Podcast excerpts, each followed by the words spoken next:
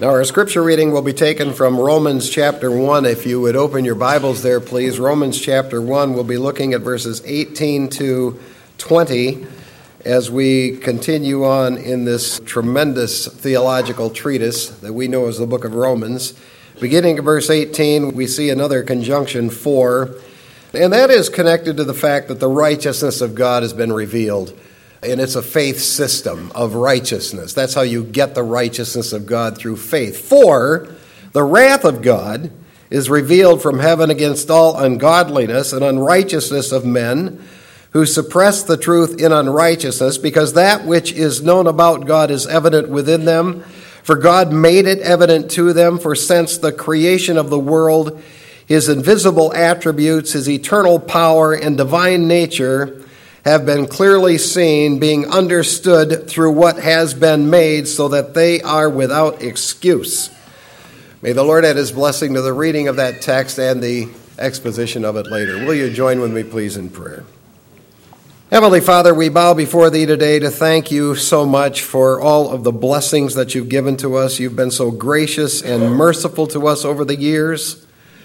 And quite honestly, Lord, we don't deserve any of it. We praise you for who you reveal yourself to be in the scriptures. We praise you for every one of your attributes that make you who you are. We don't want to in any way shirk or limit any of the attributes, but just accept what you reveal about yourself, what you reveal here in Romans. Lord, this is Labor Day weekend in this country in which most people celebrate the social economic achievements of the American worker, but also, in Labor Day weekend, most leave you out of those achievements. It's you who've allowed this nation to be discovered. It's you who gave men their skills and gifts. It's you who gave us our prosperity and our possessions. It's you that gave us our resources and our freedom. It was you that did this. And what we've done here is demeaned you, we've eliminated you, we've mocked you, we've tried to take credit for what you've done. Frankly, Lord, we look at ourselves in this country, we're a pathetic disaster. What we certainly deserve is your wrath, what we don't deserve is your grace. And Lord, we would ask that you would just take note of that remnant of your people all over this land who do love you and do love your word. There are churches, Lord, all over this country, all over the world that really do love you and reverence you and love your word. Take notice of them. Turn minds of leaders of this nation to make decisions that will help your people. Don't allow the leaders of this nation to get consumed with power and money. And we pray that you would prompt them to be consumed with their responsibility to honor you, to make decisions that will enable you to bless your people. Lord, we thank you that we have the privilege of praying for one another. We want to pray for those that are sick. Lord, we have several in this church that are in that state right now. We pray that you would grant your healing grace. We want to pray for those that are having surgery. We think of Wayne Van Til's daughter who's having open heart surgery this very morning. We pray that that would be successful. We pray for those that are distraught, they're going through emotional crisis. We pray that you would grant them joy. We pray for those who have needs that you would Grant them jobs and income, and we pray for our own spirituality, Lord. We need growth, and we need to continue to grow until we get out of this world. And so we pray that you would grant that to us. And then, Lord, we would pray as we do that you would just come get us soon. Come get us soon. In Jesus' name, amen. Not long ago, I was reading a book on evangelism, and the book said we need to come up with creative ways and creative means and creative programs to meet the individual spiritual needs of people so that we can give them the gospel. One concept that is often presented in evangelism is that people need to immediately know that God loves them, and then we need to develop a way to actually show them that. They need to hear things that are positive, like if you want fun and if you want freedom and if you want a good life and if you want the best friend you can ever have, invite the Lord into your life, He'll go to the beach with you. Apparently, Paul didn't get that memo, and he didn't take that course on evangelism. He must have overlooked that creative way of thinking in the highly educated religious world of positive thinking and political correctness. In fact, people don't really like this hellfire, brimstone type of preaching. Can you imagine someone telling Paul, who wrote the Gospel of God, hey, you need to come up with some creative ways to evangelize the lost? You need to tone it down. You need to figure out a way to inform people that God loves them. Paul's view was that there's one way to evangelize the lost, and that's preach the gospel. In fact, that's what he said. I'm obligated to preach the gospel. He said earlier in the previous verses that I'm eager to preach the gospel, and then he said, as we saw last time, I'm not ashamed to preach the gospel. I'm not ashamed to preach the gospel of God, and you need to understand what the gospel of God is. And as I preach this gospel, I'm going to start off with a discussion of God's righteousness and God's wrath. People need to understand this, ladies and gentlemen. You need to understand this point. You must have the righteousness of God. And you can't get it by works or religion or anything else other than faith in Jesus Christ, but you must have that righteousness. Because if you don't have that righteousness, God's wrath is aimed at you. Now, Paul said, The gospel I preach, I got directly from Jesus Christ. He didn't get this gospel from listening to men. He said, I got this gospel that I'm revealing directly from Jesus Christ. And as he begins to unlock it, he doesn't start talking about the love of God, he starts talking about the wrath of God.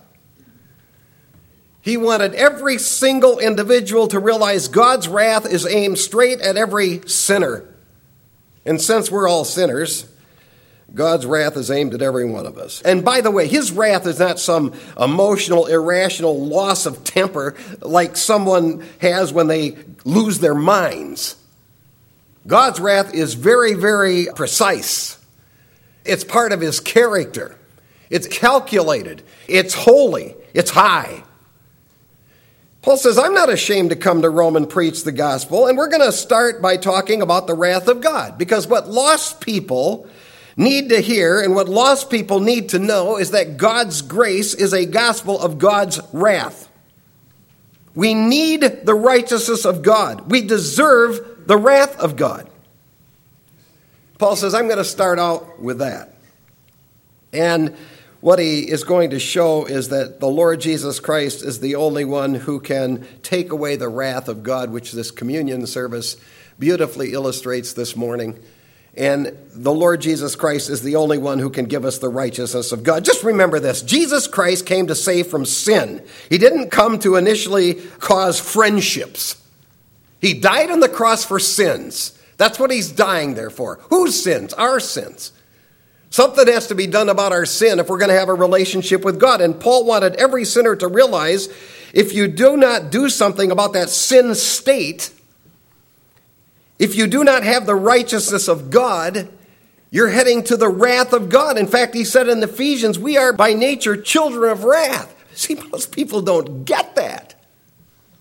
They don't understand that. They're driving through life, living life, not realizing the wrath of God is on you. You know, I had a driver cut me off the other day. Boy, I still have a sin nature, a good one, or, or, or, a bad one, as it may be. And so when this driver did that, I mean, this driver is oblivious to anything that is going on around this person. And I won't give the gender, but it was a person that was completely oblivious to what was going on. I started yelling at that driver in my car at the top of my lungs, and that driver had no clue I was doing it. No clue.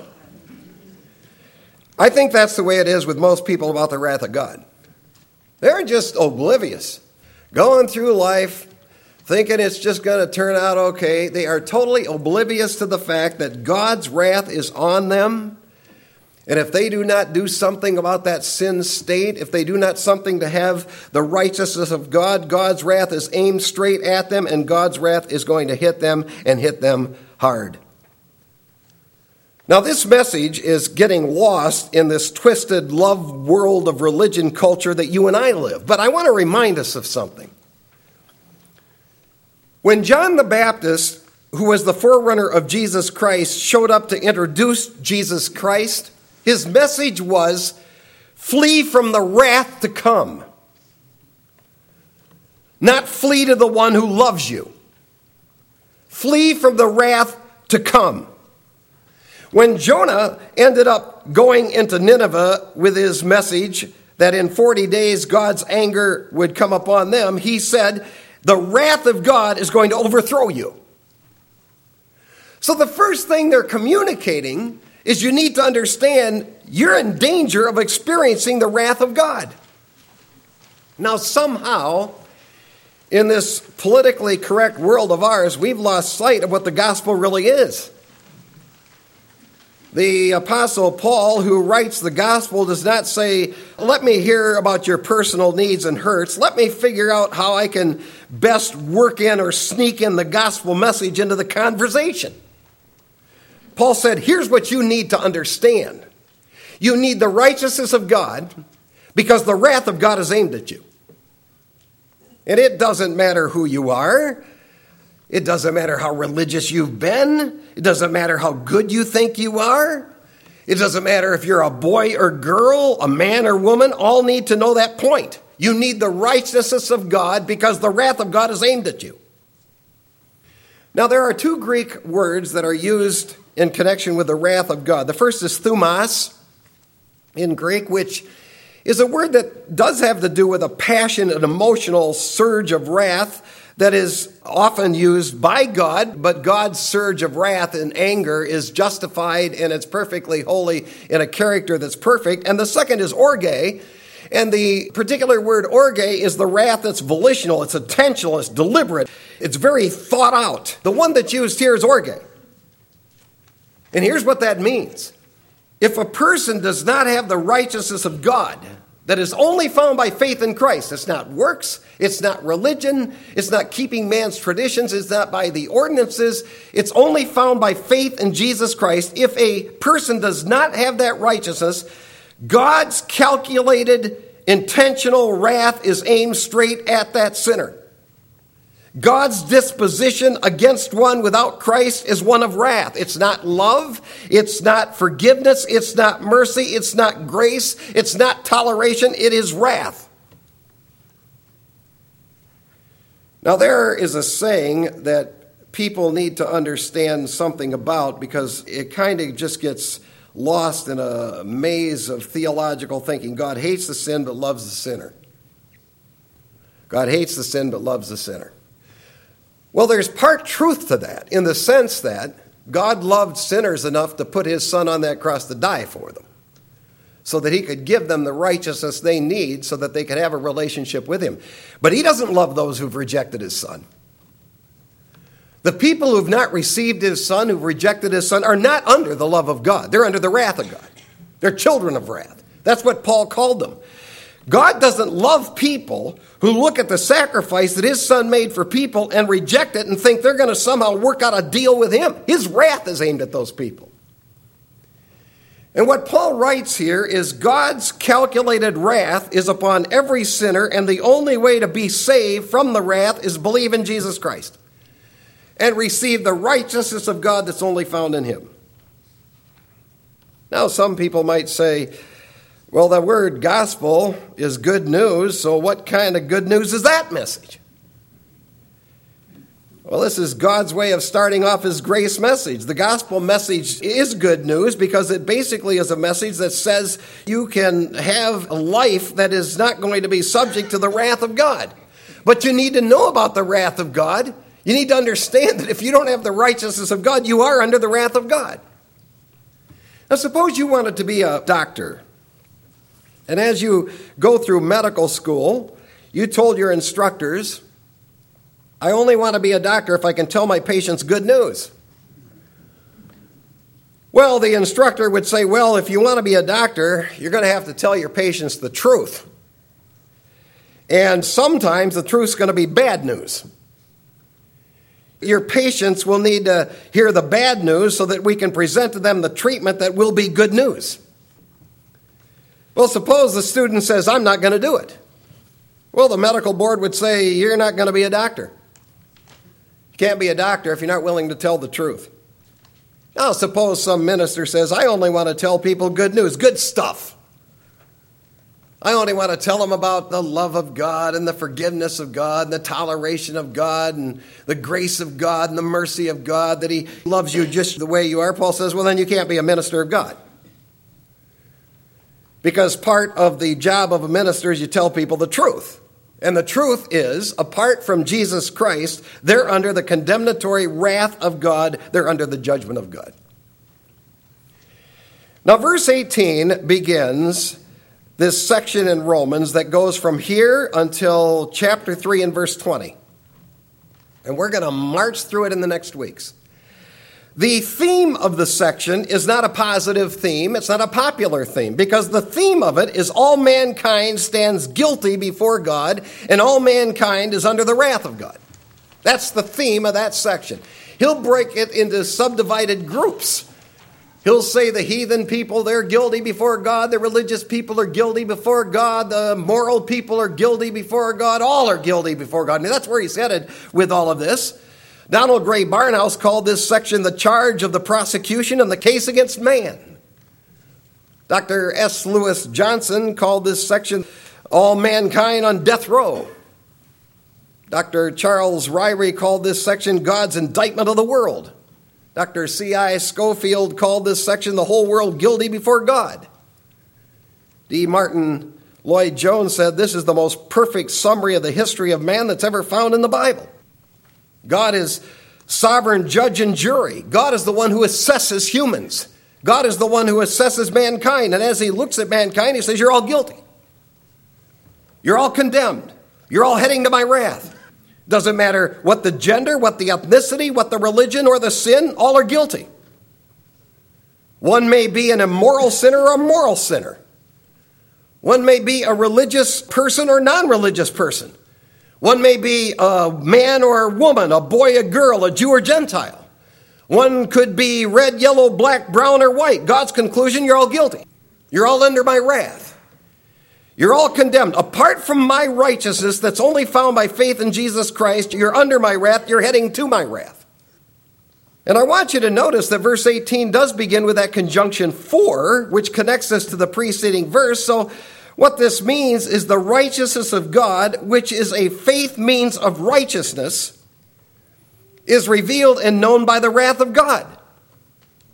So, without the wrath of God, you cannot really know about the righteousness of God. And if you want to see the most perfect example of where that righteousness of God is revealed by wrath, look at that cross of Jesus Christ.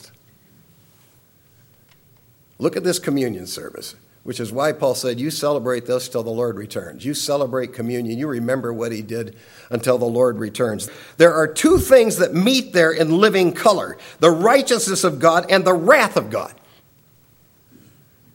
Jesus Christ is hanging on that cross, experiencing the totality of God's wrath.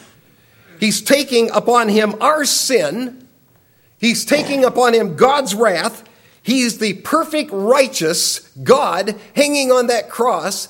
And at that moment, he cries out, My God, my God, why hast thou forsaken me? There is a perfect spot right there. There's the greatest example of the righteousness of God, clearly connected to the wrath of God that you can ever see. So Paul says, I'm starting off by talking about this. You need to understand this. You need the righteousness of God that you can't get by yourself. It only comes by faith in the Lord because you're under the wrath of God. So either the wrath of God's going to be on him or it's going to be on you. Now, there are two key points that he wants to bring out. First of all, the righteousness of God and the wrath of God is revealed from heaven. Verse 18 For the wrath of God is revealed from heaven and I just want to stop right there and talk about this. The righteousness of God is revealed. So he can't say, and a lot of people will go back in past history and say, well, there have been moments where God has revealed his wrath from heaven. I mean, there was a Sodom and Gomorrah episode. He got fed up with them and he destroyed Sodom and Gomorrah there in past. And there were moments when he got fed up with his own people, like in the Achan sin, and he opens up the earth and swallows up people there. And there's a display of the anger and there's the wrath of God. But the problem is the verb is present tense. I mean, he's basically saying that the righteousness of God is revealed right now. The righteousness of God and the wrath of God is revealed right now. And frankly, I'm not happy with any commentary I've read on this theme, and I own a lot of them. And it seems to me they try to dance around this, but what is clearly stated here is God is a righteous God, and He is right now, in the present time, inflicting His wrath on people. He's inflicting His wrath on humans that are not interested in a relationship with Him. Now, we've had the privilege of going through all these books of the Bible, so we kind of do know what God does do when He pours out His wrath. And we're certainly seeing that in the book of Revelation. So when he pours out his wrath in the book of Revelation, he allows people to be deceived by false religion. We know that. When he pours out his wrath, he allows people to die in all kinds of ways. Literally die. When he pours out his wrath, he causes disasters to hit in various places. Diseases. He causes diseases, plagues to hit in various locations. He causes, as it were, a disregard and a lack of knowledge of His Word. And you look at that and you look around at our world and you go, well, you know, Boy, most people aren't really serious about God and His Word. There does seem to be a dominance of religion that doesn't really get serious about the Word of God. And you have, boy, you sure have murders taking place at an unusual level. I mean, you got a guy who goes in, kills his wife and little girl, and kills himself in Kalamazoo over the week. You're going, that's not normal. Then you look around and you see people who lack food and inflation is skyrocketing. I mean, you've got murder, you have strange things that are happening, hatred brewing. And you're thinking, you know what? When I stack that stuff up against what God says are demonstrations of his wrath, it is right there. It's right there. Yeah, God is sovereignly allowing things to happen here that demonstrate he has a wrath side to him. Now, people don't want to think about that. They don't want to know about a God who has a wrath side, but that's the God of the Bible. The God of the Bible does have a wrath side, and that wrath side is being revealed from heaven continually. Just look around and see it. When you look around at this world, you can certainly conclude God isn't happy with this world. He's not happy and blessing what's going on. It's like he's angry. It's like his wrath is being poured out. Things are happening that are scary. And God said, That's my wrath being revealed. The second point is the righteousness of God and wrath of God is revealed upon all ungodly and unrighteous men. The text says, against all ungodliness and unrighteousness of men. Now, he'll conclude that all men are sinful and all men are guilty. He'll bring this to a conclusion. All have sinned and fallen short of the glory of God. But let's face it, we're seeing right now in our world a moral decline that really is reaching new levels of evil. I mean, we're seeing stuff that we're not normally seeing. I mean, we see things that we read and see and hear. I mean, we have to have security in a church. Security in a church. 22 years ago, you wouldn't have thought of this. At this church.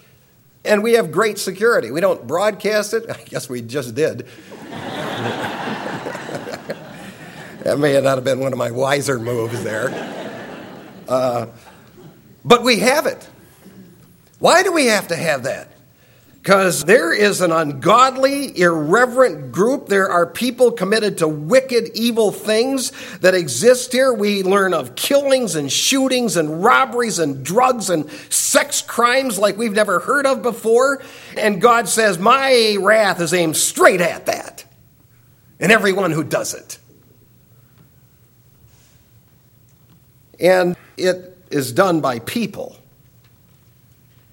And I know that saying, God hates the sin but loves the sinner. No, no. No, you get involved in that stuff and you're the one doing the sin, the wrath is aimed at you, not the sin, you, the one who's doing it. Apart from Jesus Christ and having the righteousness of God, God's wrath is aimed at every ungodly and unrighteous thing that a person has ever done, and it's aimed at that person. And all have sinned and fallen short of the glory of God. So the wrath of God is aimed at us. And then Paul says, I'll tell you why God is justified in doing this. There are two reasons. First of all, because men suppress the truth. He says in verse 18, of men who suppress the truth in unrighteousness. See, the righteousness of God and the wrath of God is revealed upon all ungodly and unrighteous men who suppress the truth in unrighteousness and what that tells us is people have an awareness of what is right, they suppress it. The specific truth they suppress is about their unrighteousness and their ungodliness and their need to be right with God. Listen, don't kid yourself. People love their sin. They don't want to be confronted with the Word of God that confronts it.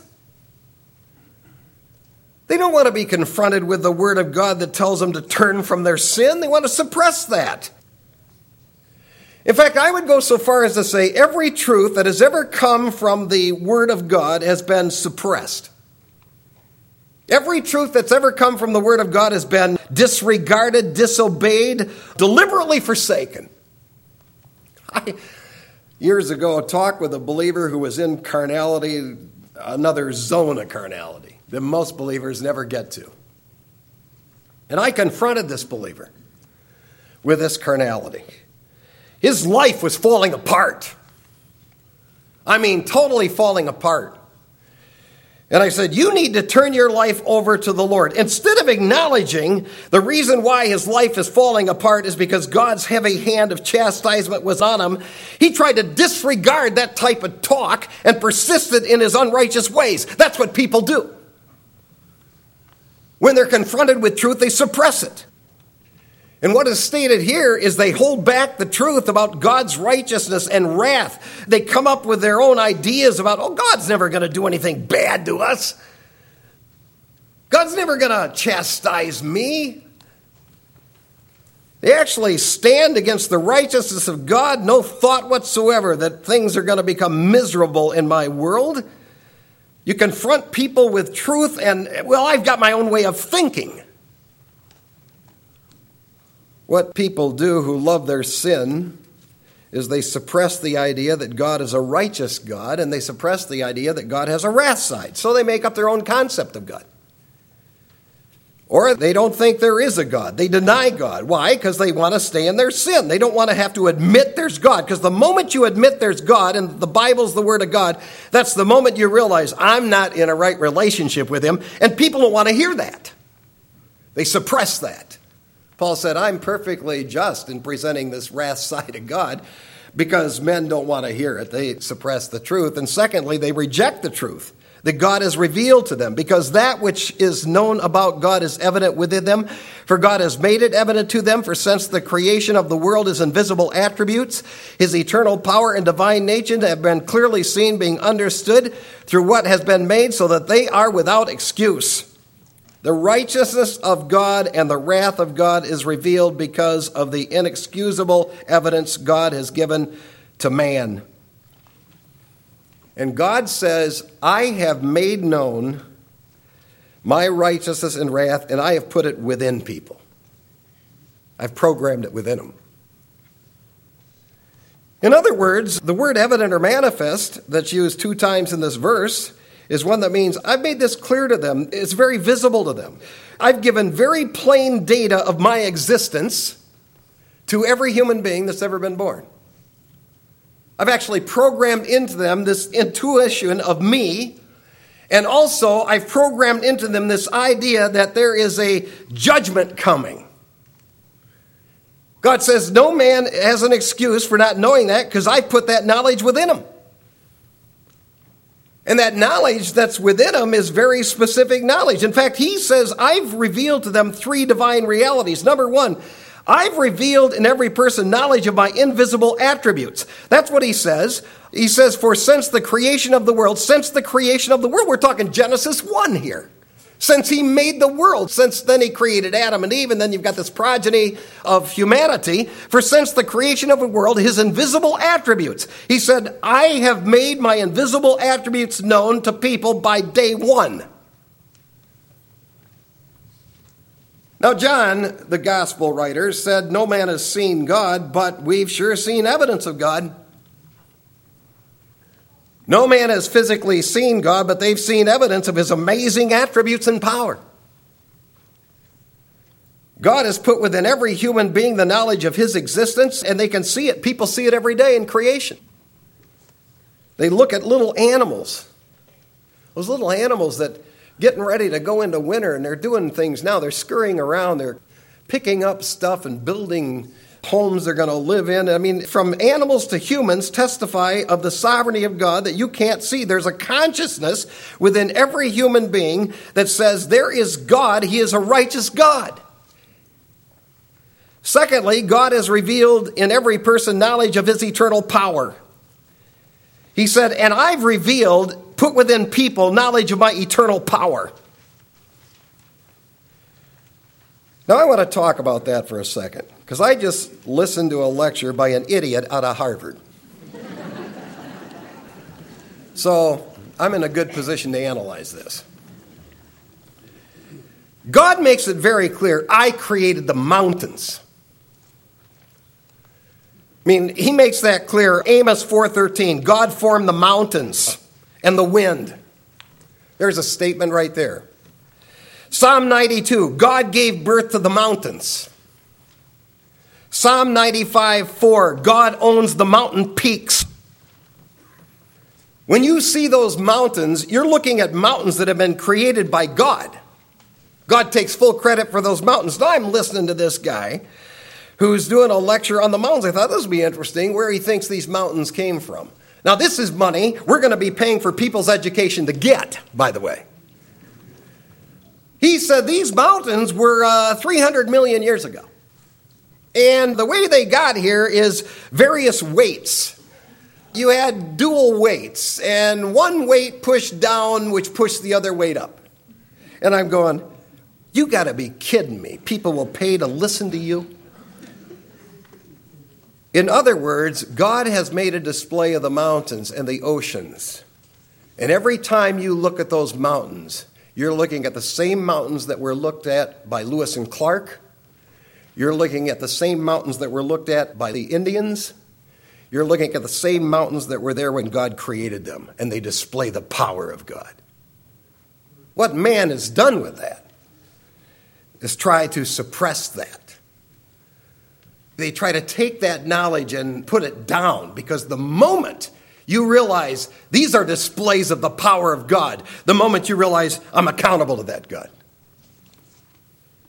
But the song is right. Every time I hear a newborn baby cry, or touch a leaf, or see the sky, then I know why I believe.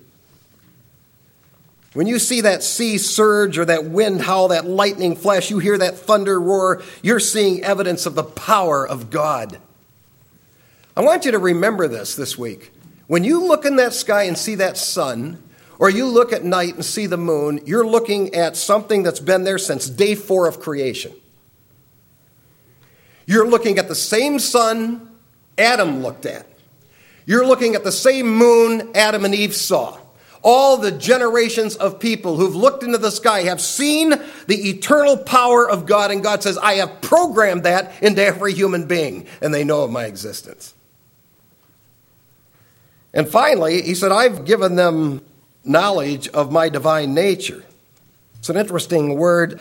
Theotes, theotes, it's a word that means deity. He said, I've actually programmed into people the fact that they have evidence of my deity my divine nature. I mean, when you look at the systematic order that we have in this planet, just the oxygen and the molecules, and you look at that stuff, and you look at the intelligent design that is everywhere seen, everywhere we look at anything that's ever been created. You look at the architecture of this world and the planet that we're on. I mean, you look at the creation ability, the wisdom, the care that God has given to this world. It displays His divine deity, His divine power. No one's ever going to be able to claim that they didn't know about it. And that's why God says, only a fool has said in his heart, there is no God. Only a fool. And he says, Not only have I revealed these things, they're clearly seen. Don't miss that in the text. They're clearly seen. So I don't care what a person says. The fact of the matter is, deep down in their hearts, they've clearly seen the truth. There is God, a sovereign, holy, righteous God. And Paul says, As I begin this gospel, I want you to know to have a relationship with this God, you need the righteousness of God found by faith alone in Christ alone. Otherwise, that sovereign God's wrath is upon you. Years ago, I read a book about scientists who believe. Moody Press published the book. It contained 21 stories of 21 scientists who believed in Jesus Christ. And one story in the book was the story of Alexander Semyonov. Now, he was an atheist who lived in the Soviet Union. This country was known for atheism, and really is President Putin who's opened up Russia to religious freedom. That's a fact. Under President Putin in Russia, there have been Bible churches that have been, I know of one out of Colorado, a couple of them that have been established in Russia because President Putin has opened up Russia for freedom of thinking. But back when Semyonov was there, it wasn't that way. So he told his own story of how he came to faith in Christ. He said he lived next door to an elderly lady who invited him into her home, and there he saw a painting of the crucifixion. Jesus Christ hanging on a cross. He said she somewhat explained it, but she didn't give a full explanation for it. As he said, as a young man, I would often walk in fields and I'd walk through the woods and I would look at magnificent scenery. He said, My parents took me to art galleries. When we would go to art galleries, I would see the artist and the names of the artists who painted beautiful scenes. But he said that caused me to wonder well, who's the great artist that created the scene for that artist to paint? When he got to college, he studied architecture. He would compare forms and structures in nature with the great architects, and he concluded there must be a supreme architect who's designed all this. He said, I read all of the atheistic literature that was in Russia, but in reading the atheistic literature, it informed me of the beliefs of Christians. And he said, While I was in college, I found a group of believers, and he ended up trusting Jesus Christ. Alexander Semyonov is a living example of Romans 1:20. God has put within man the knowledge of himself, even if that person lives in a country that says there is no God. And lots of times, you'll hear the argument well, what about those poor natives back in the jungles of Tanganyika? I mean, they've never heard what it, they're without excuse. Nobody's going to get before God and have an excuse. That prepositional phrase is a forensic meaning. And what Paul is saying here is no man will be able to get before the Lord and make a legal defense when they get before God that they didn't know. God can hold every human accountable because every human has been created in the image of God. Every human has been programmed with an intuitive realization of the existence of God, and God will be perfectly just and perfectly right if he pours out his wrath on ungodly, unrighteous people. I read an interesting story from the life of Donald Grey Barnhouse. Actually, it's pretty fascinating. It happened young, when Barnhouse was a young minister. Barnhouse said he was once challenged by a man who was a member of a cult who didn't believe in hell. Barnhouse said, he was asked, Do you believe in hell?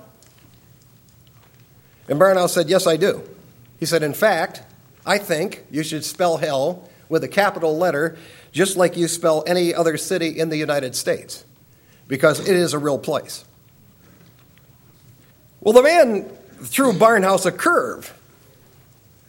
He said, Would you take a live animal and throw it in fire to watch it burn?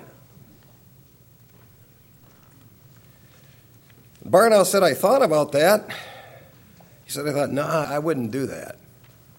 Well, the man followed that up and said to Barnhouse, Do you think God would be worse than you would be to an animal with a human? Barnhouse said, I didn't know quite for sure how to answer that then. But he said, I do now. He said, If I knew that an animal was spreading a fatal disease to loved ones, I'd do it in a minute. He said, If I knew that a man was hurting little innocent children, I'd be happy to throw him into fire. If I knew that people were turning other people in the way of eternal damnation, if I knew that people were turning away people into ways that would bring them into eternal disaster, he said, I'd throw them in the fire in a minute. If I saw someone who was a rapist or a liar or a thief who would steal from innocent people, drug addicts, and they would kill innocent people for what they have, he said, I'd throw them in a fire, wouldn't bat an eye. You see, that's what's happening here. The world's lost sight of this. The world has lost sight of how righteous God is. It's ungodly, unrighteous people that have no fear of God. And God says, You reject my son, my wrath is aimed at you. I'm revealing it right now, and you'll end up condemned. That's what Paul says in Romans. Let's pray. If you've never trusted Jesus Christ as Savior, right now would be a perfect opportunity for you to do it. Right where you sit. This is business between you and God. Just admit the truth. You're a sinner. And invite Jesus Christ into your life to be your personal Savior. He'll give you the righteousness you need, and you'll be out from under the wrath of God. Father, thank you for your program. Thank you for your grace. Thank you for Jesus Christ. Lord, He took Man, he took our sin, he took your wrath, and this communion service beautifully illustrates that. I pray as we go through that service this morning, we'll have a sense about the solemnity of that. In Jesus' name, amen.